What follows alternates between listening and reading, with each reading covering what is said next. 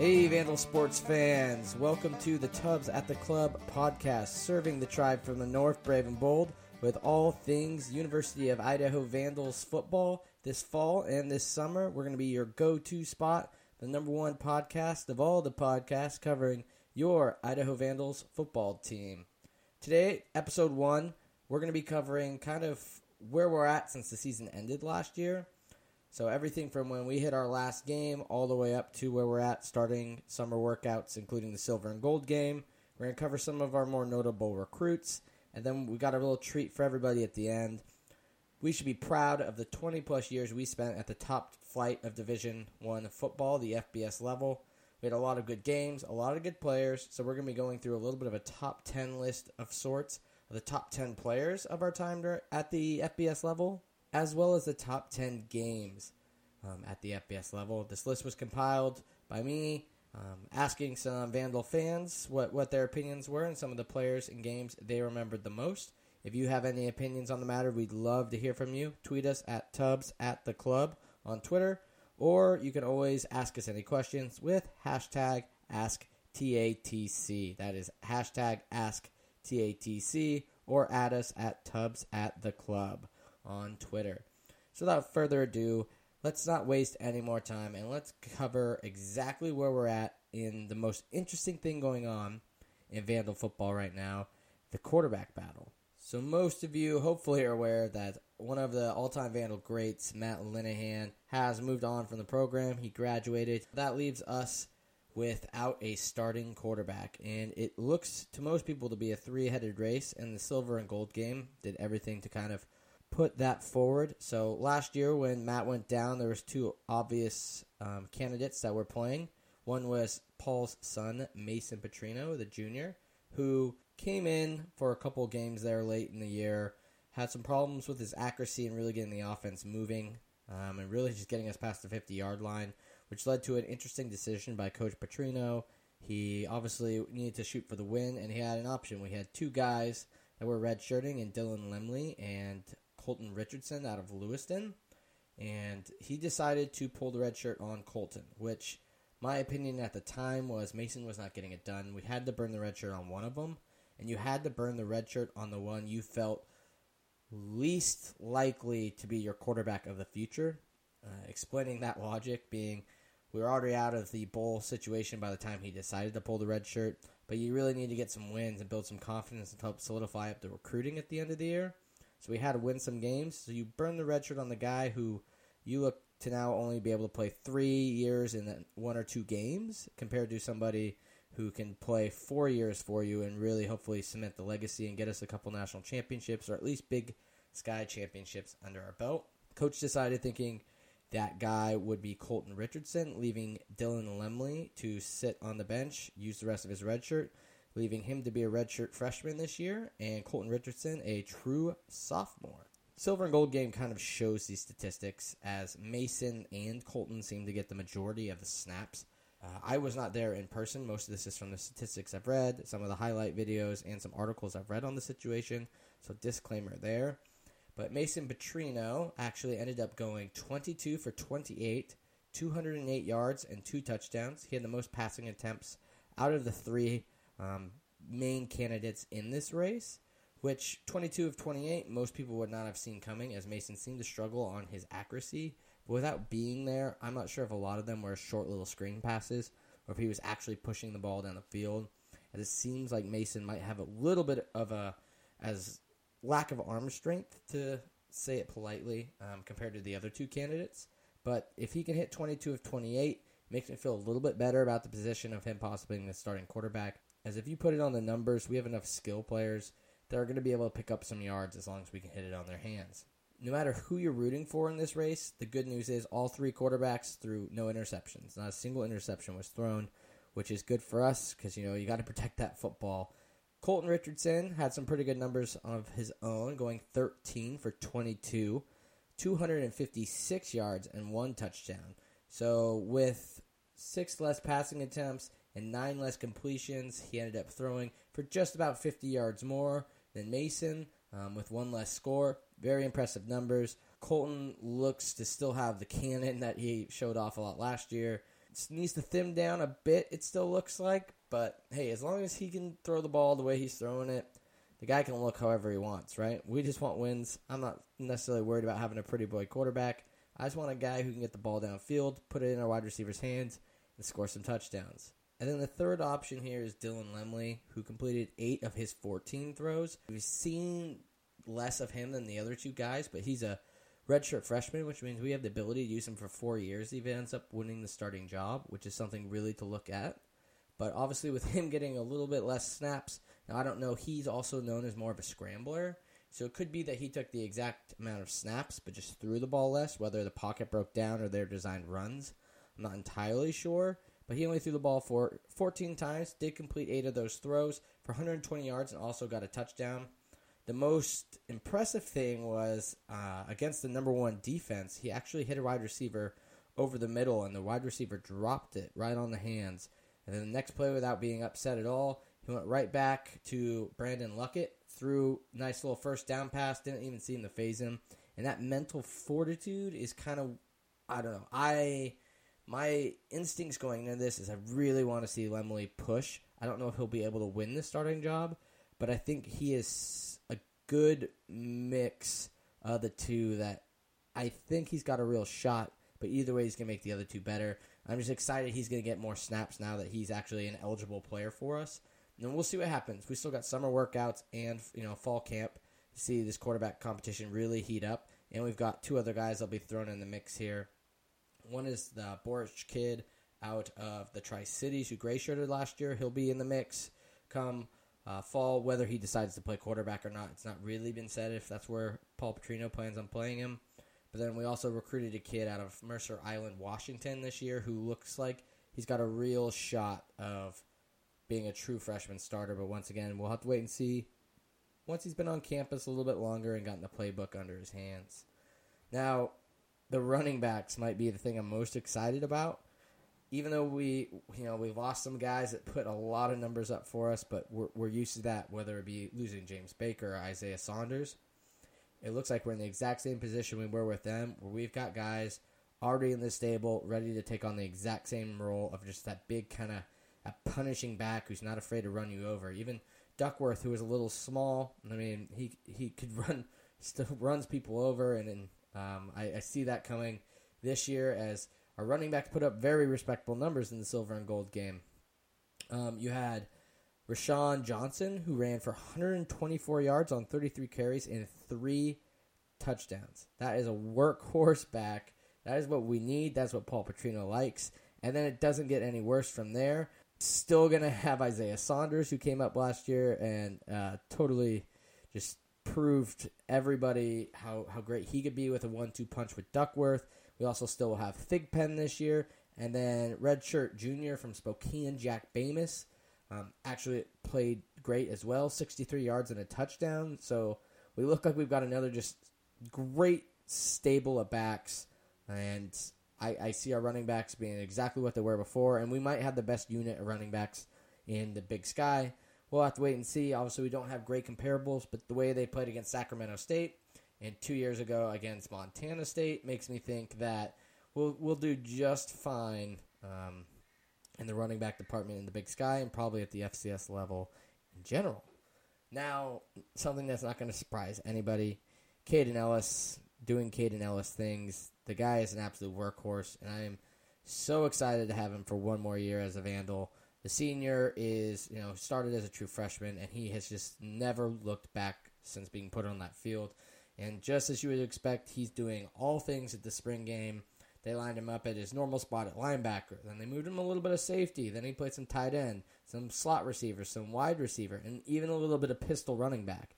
Even though I said we had no need for him at pistol running back because I mean we've got a stable of backs. We got four backs that can that can play, but I love seeing Elliss all over the field, but I don't want him to play all over the field. It's great that we have an athlete like that that can play every position so competently, but we only have one of him. And let's let's use him where he's meant to be. Let's let's put him at linebacker where he thrives, and let's try to get that kid in the league. Um, and what he's done for this program is absolutely unspeakable. I'm so excited to see him play one more year. I hope you guys all are. But Kaden Elliss just all over the field in the silver and gold game. A lot of fun to watch, a lot of fun to read about. Uh, I just can't wait to see him in the game atmosphere for one last time. But uh, let's cover kind of some of the recruits and some of the guys we'll be seeing this year and next year's silver and gold game that uh, people should be excited about. Science says FCS teams are supposed to have worse recruiting than FBS teams. However, I'm happy to tell you guys we are not one of those programs. We were ranked, according to 247sports.com, as the 132nd class in the nation, which is good for second in the Big Sky, behind Montana State. And there's 130 teams in the FBS. Obviously, us being 132nd might make it seem like we're actually behind them, but there are multiple FCS teams actually ahead of FBS teams. According to my count, we're ahead of 17 FBS teams, which if we were still in the FBS, wouldn't be great. But the fact that we were recruiting this entire class on the you know the pretense that we were dropping to the FCS, that is a great win, and that's what we're going to have to do to compete in the FCS. Is keep recruiting at an FBS level. So if this class is anything to say, I give it an A for our first FCS type class. I think Petrino did a great job utilizing his southern connections with the local kind of atmosphere you're going to have to have in the Big Sky Conference to draw interest and kind of be able to fill some of those holes that you're not able to get by not being a FBS program. And I think we did that really well, starting with the athlete we signed, the three star, our only three star recruit, Marquez Albert out of New Orleans. Guy is just super fast. 64th best player in um, the state of Louisiana, which is a big high school football state. Then one of the other great players we got from down south that I'm excited about, you guys know I love our running backs, is Andre Carter. Probably won't see him for a little bit. Probably going to redshirt, but he's a 5'10", 228 pound back from Florida. I mean, he's the kind of guy that Paul Petrino loves, right? He's big back that's good for falling forward for three to four yards. That's what Paul loves. That's what win us games. So I'm really excited by Andre Carter. But like I said, we're, we're pretty set at running back. I don't expect to see him for two to three years, much like you'll see Jack Bamis this year. I think it's going to be a very similar role for Andre in the next two years. Then one of our other great things we've done, um, the last two classes, I believe we've gotten just studs from East Mississippi Community College, the star program of the first two seasons of Netflix's Last Chance U. We got another defensive end, 6'5", 241 pound Aaron Boatwright from Scooba. And uh, if he's anything like the his predecessors, he's going to be an absolute stud on that defensive line for us. If he if they tore apart the Sun Belt, imagine what they're going to do to some of these kids in the Big Sky. I'm super excited with that signing. I think we're gonna it's gonna do big things for us. Gonna keep our defensive line incredibly tenacious. I think that's a huge signing for us. Um, but now let's kind of let's take a look at some of the local kids because I know that's what a lot of people that'll be listening to this are interested in. Plus, I mean, that's kind of the point of the Big Sky now is you get a little bit more local kids because they just want to stay in the area and be able to play a little bit of Division One football. So starting with Connor Whitney, he's a 6'3", 200 pound safety out of West Valley in Spokane, Washington. Guy should be a stud, 44th best player in the state. Um, Washington, also known as a, a decent college or high school football state. So getting a 6'3 safety, that's great size. We'll see if they keep him at safety. I think he's got the size for it, but obviously put a little bit more on his frame. He could also probably move into a linebacker kind of hybrid role. Um, so we'll see what they end up doing with him, but that's a good local signing there. And I'm considering local in all intents and purposes for being the surrounding states of you know Idaho, so Washington, Oregon, Idaho, Montana, even like Wyoming, Utah, Nevada. So that's what I'm kind of considering local, not just Idaho and you know Eastern Washington. So just so we get no going forward. We also got, if you guys remember, maybe the best named Vandal of all time a couple years ago, Warrior Knoll from Portland, Oregon. We were able to sign his brother Michael Knoll. 5'10", 170 pound athlete will probably play defense. I'm not the coaches. We'll see where they think he fits best, but uh, it's good to keep the family ties going now with the Elliss brothers, and then obviously now we have the Knoll brothers. I, I love how we keep it family. Big thing for the Vandals. Petrino's talked about it before, so I think that's really cool. Then another local kid, we've got Logan Floyd out of Salt Lake City from Kearns High School. Offensive tackle, 6'4, 289 pounds. Then we've got Jackson Woodward, wide receiver, 6'1, 185 pounds from Seattle Prep in Seattle, Washington. I view him being something similar from watching his tape that Dion Watson was, just kind of that big guy who just seems to always come up with the big plays. I think Jackson could be a big signing for us. I just think maybe put a little bit more, more weight on that frame to make him a little bit harder to tackle. To round out the last little bit of non Idaho players, we've got Logan Kendall, an inside linebacker, 6'3, 240 pounds from Cheney, Washington. So, big signing for us. Somebody that Eastern Washington was going after. So, it's big that he chose Idaho over, you know, his hometown team. Getting a big, big 6'3 inside linebacker is huge for us, as obviously linebacker play has been one of our more notable positions the last couple seasons. So we got a lot of linebackers signed in this class, and it should help us a ton going forward. And I think getting big guys like this and a lot of fast guys on the outside, we're going to keep up that linebacker play once Kaden and everybody else has moved on. That's currently in our linebacking corps. Then we got our two Idaho kids, which is huge for us. Being in the big sky now, we really got to focus on signing the local kids and get people interested. And we got the ninth and tenth best players in the state. We got Ross Chatterton, the inside linebacker, 6'1", 210 pounds, from Coeur d'Alene High School in Coeur d'Alene, Idaho. We got Khalil Forehand, wide receiver, 5'9", 162 pounds, out of Boise, Idaho's Bishop Kelly High School, 10th best player in the state. If you want to know more, I encourage everybody to go to 247sports.com, check it out for yourself, or go to allvandals.com, go to the FB recruiting drop down, you should be able to find it from there by clicking on commitments. But it's a great class. I would say for our first FCS class, it's it, it should be really really good. And plus, we got some gray shirts and everything coming in. So, uh, great class. Super excited. Um, but the kid that that I'm most excited for is I'm gonna murder his name is Nikhil Nair. He's a pro style quarterback, 6'4", 210 pounds from Mercer Island. If you watch his tape, he's pretty much the three quarterbacks we have right now mixed in the one guy. I really think he could come in and really challenge to be a true freshman starting quarterback. Now, whether it makes sense for us, whether they redshirt him to get these other guys on the field and really utilize him for for five years, uh, is up to the coaching staff. But I would encourage everybody. I think that's the guy out of this class. Probably him and then Andre Carter. They're going to be the biggest standouts for us. And obviously Aaron Boatworth for the two years he's here from East Mississippi Community College. But those would be the three names I would say to look out for from our recruiting class that have a real great shot at at making some noise for us in the very near future and long term. Speaking of long term, what a way to transition to the next couple segments of this podcast. We're going to be covering the top 10 players and then the top 10 games from our 21 years in the FBS. So, once again, I got this list from talking to a couple of friends and a couple other vandals I know. Uh, people are probably going to have their own lists, and I want to hear them. Make sure you tweet us what your list would be or why you think some of these players are too high or too low. But let's just start the list off right with our honorable mentions. And I'll kind of give brief little summaries on why they're honorable mentions, but I'll move past them rather quickly into the more meteor lineup of the top 10. So, honorable mention one, Preston Davis. He was always that wide receiver that we felt lucky to get, always looked to have more potential than Idaho should have had at the time, but he never really seemed to totally utilize it. So that's why I have him as an honorable mention. I really think if he would have hit the potential we all saw in him, he could have been easily a top five player on this list. But he never really did. He made his share of big plays, including the two point conversion in the Humanitarian Bowl, but just never enough to really make the top 10 for 21 years of history in the FBS level.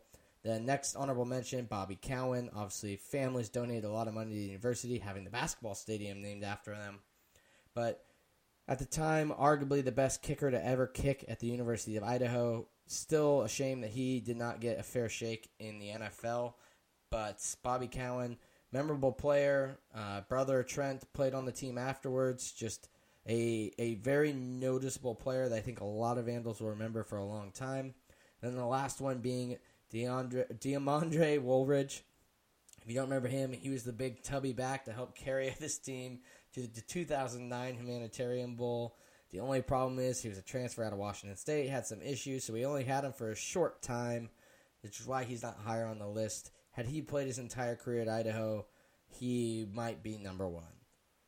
Now into number 10, we've got Jason Bird. This is going to be for some of you older Vandal fans out there instead of some of you current students and younger people. Jason Bird, big number 44, played for um, 2004 to 2007 He actually started when we were in the Sun Belt for the first time around, um, and then played three more years in the WAC. Had he not had some injuries in the m- middle and end of his career, um, he probably would have been a lot higher on this list too. Big old corn-fed looking white boy, just ran people over. He was Peyton Hillis before Peyton Hillis was a thing. Um, so much fun to watch. One of my favorite first Vandals. Uh, if you've never seen him, look up some highlight tapes. He's got some good stuff when we played USC. Jason Bird, great Vandal. And that leads us into number nine, one of the more controversial picks, I, I would imagine, which is Kaden Elliss. Put a current player on this list, and it's kind of weird that we're doing it now because he could also move up, and if he has a bad year, could possibly even fall off this list. But I feel like the way Kaden's played in his first three years, definitely going to be no memorable, and he's just electric. You like watching him. He plays with his hair on fire. He's always around the ball. He's making interceptions, scooping up fumbles, getting sacks. He is so fun to watch. He makes me excited to watch defense and less stressed to watch our defense. So Kaden Elliss came in at number nine. Then at number eight, we have Deonte Jackson. Now, for those of you that don't know, big signing for us. He's Steven Jackson, the great Ram running back's nephew, who was coached by Coach Dennis Erickson at Oregon State. So when Erickson came back for the 2006 season, he was able to recruit Deonte Jackson over. Guy should have gone to some bigger schools. I'm not sure what happened, whether it was academics or some some just bad attitude that got him overlooked by some of the bigger schools. But we were definitely lucky to get him at the time when we weren't very good at football. And man, his freshman year, still to this day, was one of the most fun things to watch. Um, someone in the silver and gold do. 2007, he ran for almost 1,200 yards. He came 25 yards short with seven touchdowns and 153 yards receiving. And that's back before throwing to your running back was really popular. Ended his career with two receiving touchdowns. Only ended with 16 touchdowns and 2,700 yards rushing. Because after that freshman year, he started to deal with a little bit of injuries and kind of became a shell of himself. And it didn't help that we also just had a great stable of backs including DeMaundray Woolridge, Princeton McCarty, and even um, Von Sturdivant there for a while. So he got a little bit lost in the stable of backs we had that were so dynamic and the three headed horse that led us to a humanitarian bowl win.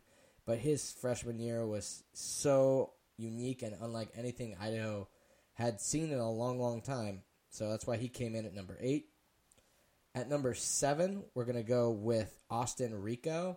He is most well known probably before we signed him for kicking the 67 yard field goal in high school. Luckily, Idaho is one of the only programs already talking to him as both kicker and punter.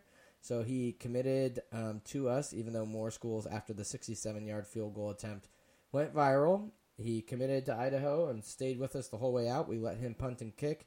One of the best recruiting decisions we had ever made, giving him a scholarship instead of how most teams make kickers walk on. Never won the Ray Guy, but I believe was in the contest for best punter in the nation for all four years he's at school. Absolute stud. Still could be kicking in the NFL. Um, we'll see what happens with training camps rolling up, but Austin Rehkow. Now, where things are going to get a little bit more iffy for some people and probably have a little bit more argument on where they all stand in their rankings, but not that they're ranked. At number six, I have Nathan Enderle, quarterback this team from 2007 to 2010. Four years, starter at the quarterback position. For how much flack he got during the time, there was a while there where people were like, I never realized how much I would miss Nathan Enderle. His junior season, he threw 22 touchdowns for nine interceptions, still one of the all time greatest marks by a Vandal quarterback. He finished the year with 157.3 QBR. Not a local kid, no connections to the school, really got to cement his own legacy and that's why Nathan Enderle came in at six. He had his struggles for sure. People were always calling for Brian Reader the most of the years he was playing. Then we got a year with Brian Reader, and people actually missed Enderle. But either way, Enderle, I think, sixth best player we had uh, during our time in the FBS, or at least most memorable, I guess is how I should say it. Then number five, the other quarterback uh, of of the decade, we got Matt Linehan, son of Scott Linehan, Vandal great. Um, same kind of story as Nathan led us to a bowl game after a, a bit of a hiatus from making bowl games. Kind of took a not very good team and turned them great again. Led the Vandals to one of their all time highest win totals in the 2016 season. capping it with a Potato Bowl win, breaking most Vandal records, including a lot of his father's, threw for 10,752 yards, while pretty much missing a game almost every single year he played. Always seemed to be in there when we needed him, um, except obviously that the poor 2017 year where you never want to see your senior starting quarterback not even get to take the field one last time but only got to play nine games that year. But Matt Linehan, absolute Vandal legend, and I don't think most people would argue with that of how he was a great voice in a dark time with the FCS cloud looming. Um, a lot of people rallied behind Matt Linehan. Then next, we've got the former walk-on from Auburn, Washington, Max Komar, who is got that Wes Welker s quality about him, where he just became Mr. Reliable. Always seemed to be catching the ball. Always just became a reliable target. The fact that he was a walk on and just really started to grow every single year he was on the team into a better and better player, accumulating in a 2009 season where he had over 1,000 yards receiving and 11 touchdown passes. One which is maybe arguably the most important touchdown the Vandals have ever had in the 2009 Humanitarian Bowl.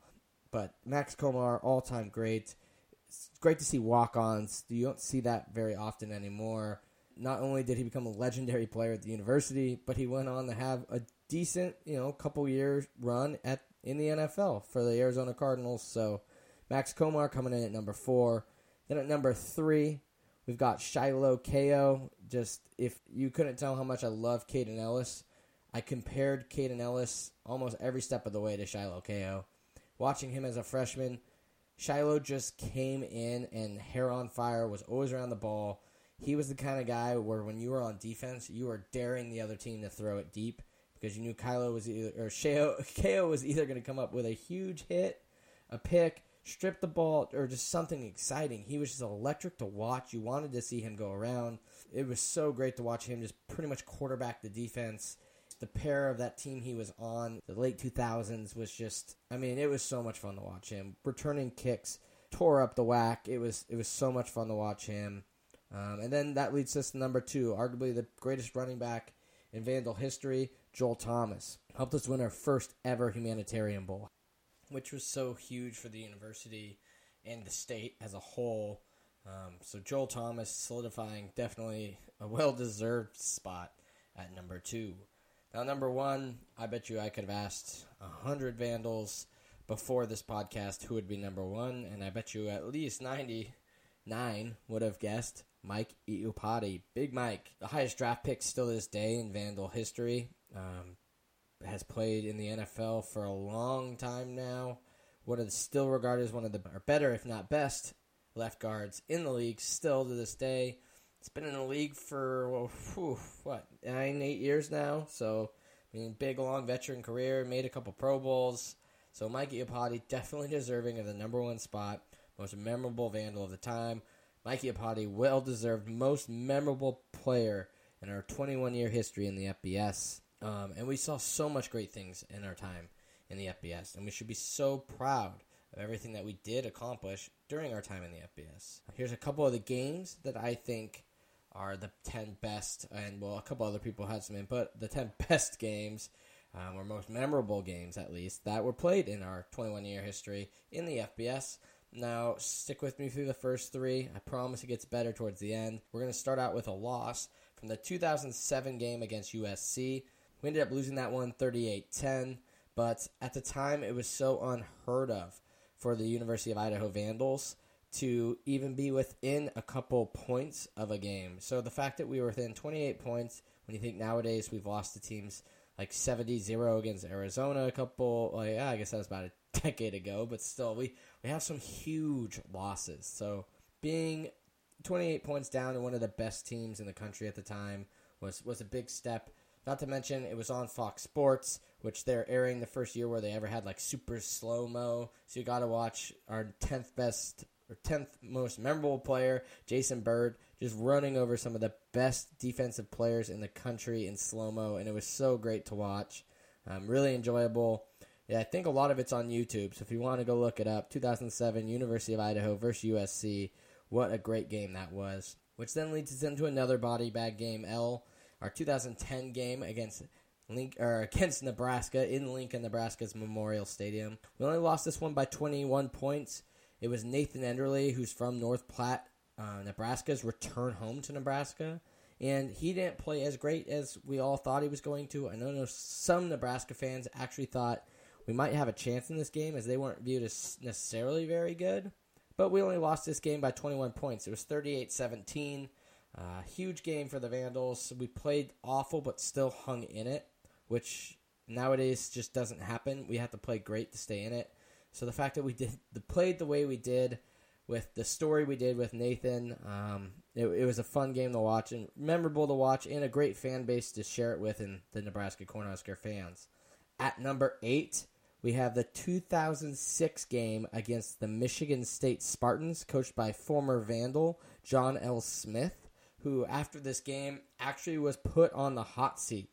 That's how close this game was only ended up losing 27 to 17, but this team was not considered good. We had a very hiccup year in 2006 where we actually possibly could have qualified for a bowl game. We played well enough, just maybe missed a couple games where we shouldn't have um, with Erickson as the coach. I mean, this was a seven point game until the last 30 seconds of the game.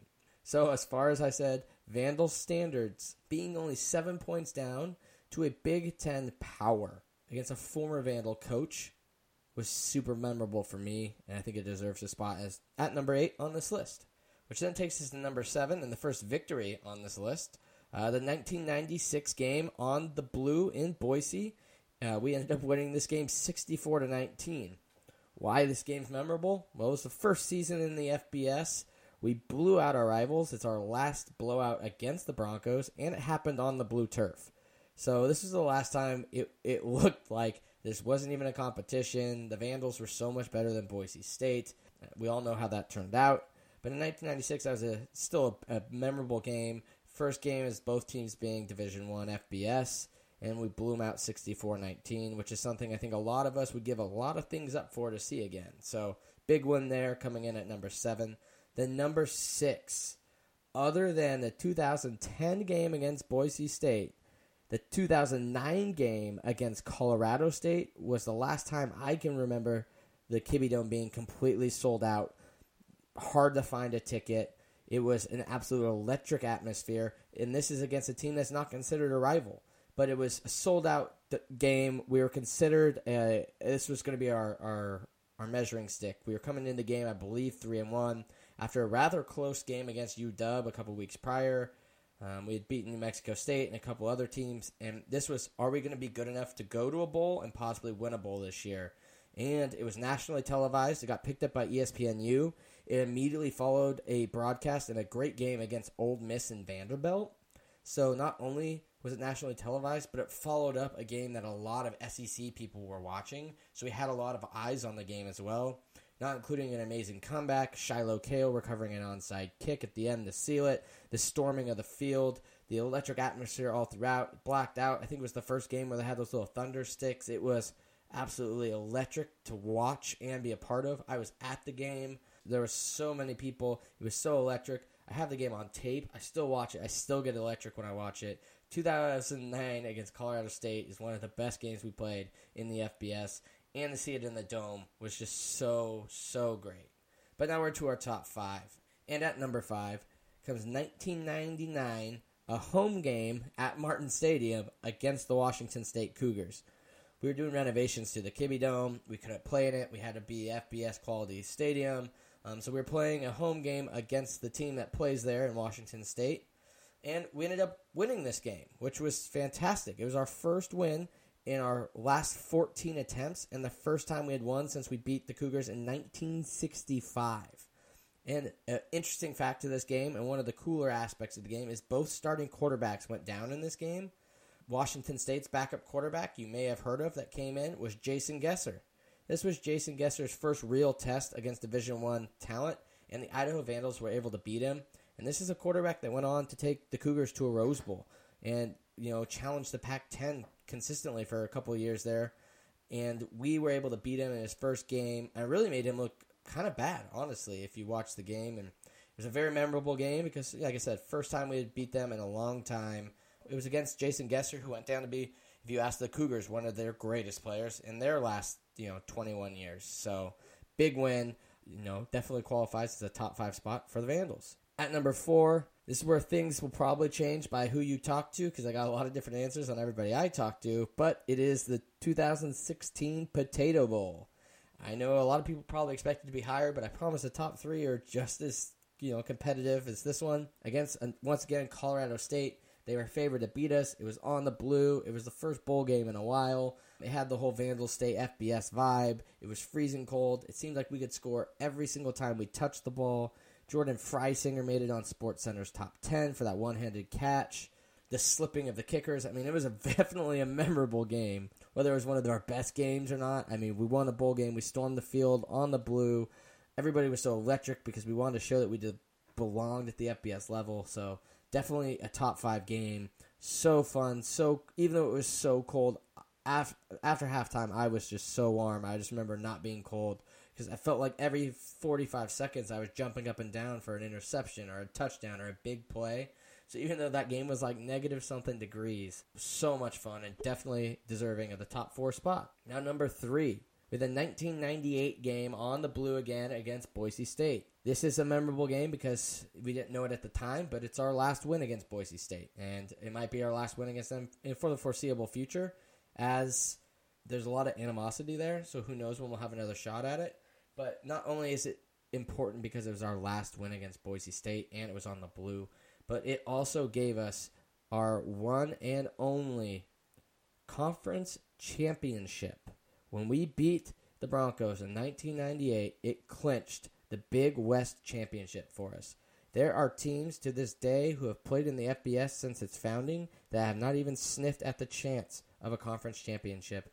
And the lowly Vandals, as people would say, were able to capture that that prize. We were able to win a conference championship at the FBS level, and that's something we should be incredibly proud of and not forget that it came against our rivals and was a pretty memorable game just alone on its own, gave us a conference championship and the bowl bid to our second best game, the 1998 Humanitarian Bowl. Because we won that conference championship, we get to our number two game where we played in our first bowl game ever, the first bowl game in the state of Idaho ever, and the first humanitarian bowl game ever. Despite all those, we were heavily the most underdogged we had been in any of our bowl games to Southern Miss. We came in, we had a two point conversion with Joel Thomas, absolute memorable game. It was so big for for the university, for the state, and for everything um, to win that first bowl game. And you know, we thought it was one of many to come. But uh, as we know, we all we finished three and zero oh in our three bowl games, and not a lot of schools can say that. So the fact that we we went to three and we won all three is big on its own. But getting that first one was so so great and qualified for the second best game on this list. Now, with that said, most of you can probably put two and two together on who the number one game is, and that is going to be the 2009 Humanitarian Bowl. And like I said, if you have a problem with that, tweet us at Tubs at the Club because this one definitely was picked mostly by me because it's the game that solidified me wanting to go to the University of Idaho and actually accepting my admissions letter after this game. It was after 11 year bowl drought. Uh, the team had been bad in those 11 years too. It's not like we were just five and you know seven. It was we were one and 10, one and 11. We were bad. So 11 years after the drought, you had the Rob Akey telling Heather Cox at halftime, "Stay tuned for the second half. You're gonna love it." It it was absolutely an, an amazing game. It was a shootout against Bowling Green. Um, Freddie Barnes just shredded us, including scoring a go-ahead touchdown with like 30 or 40 seconds left. Nathan Enderle was able to get the ball, throw a lob pass down with pass interference to Preston Davis. Then we were able to throw the ball to Max Komar for a touchdown after he had an awful game. I think he only had one catch or no catches going into that game after being considered one of the best players on the field and he even had the touchdown was controversial, but they weren't able to overturn it. Then Akey just nonchalantly held up two, like we're going for the win. We don't want to go to overtime. Ran the ran the I think it was Bajorvik, the tight end in motion. Then Bowling Green called that timeout. Akey unfazed, didn't even hint at well let's take the field goal. Ran the exact same play, motioned the same way. Then was able to find Preston Davis in the back of the end zone for the two point conversion, and he just sent it home. Just stood there like yeah we just put this one away. Fans loved it. Uh, fans stormed the field after the game. It was just so elating. It was the during the year where Akey had the team eating out of bowls to get in the set of playing in a bowl. He refused, even though we were the home team, to use Boise State's home locker room.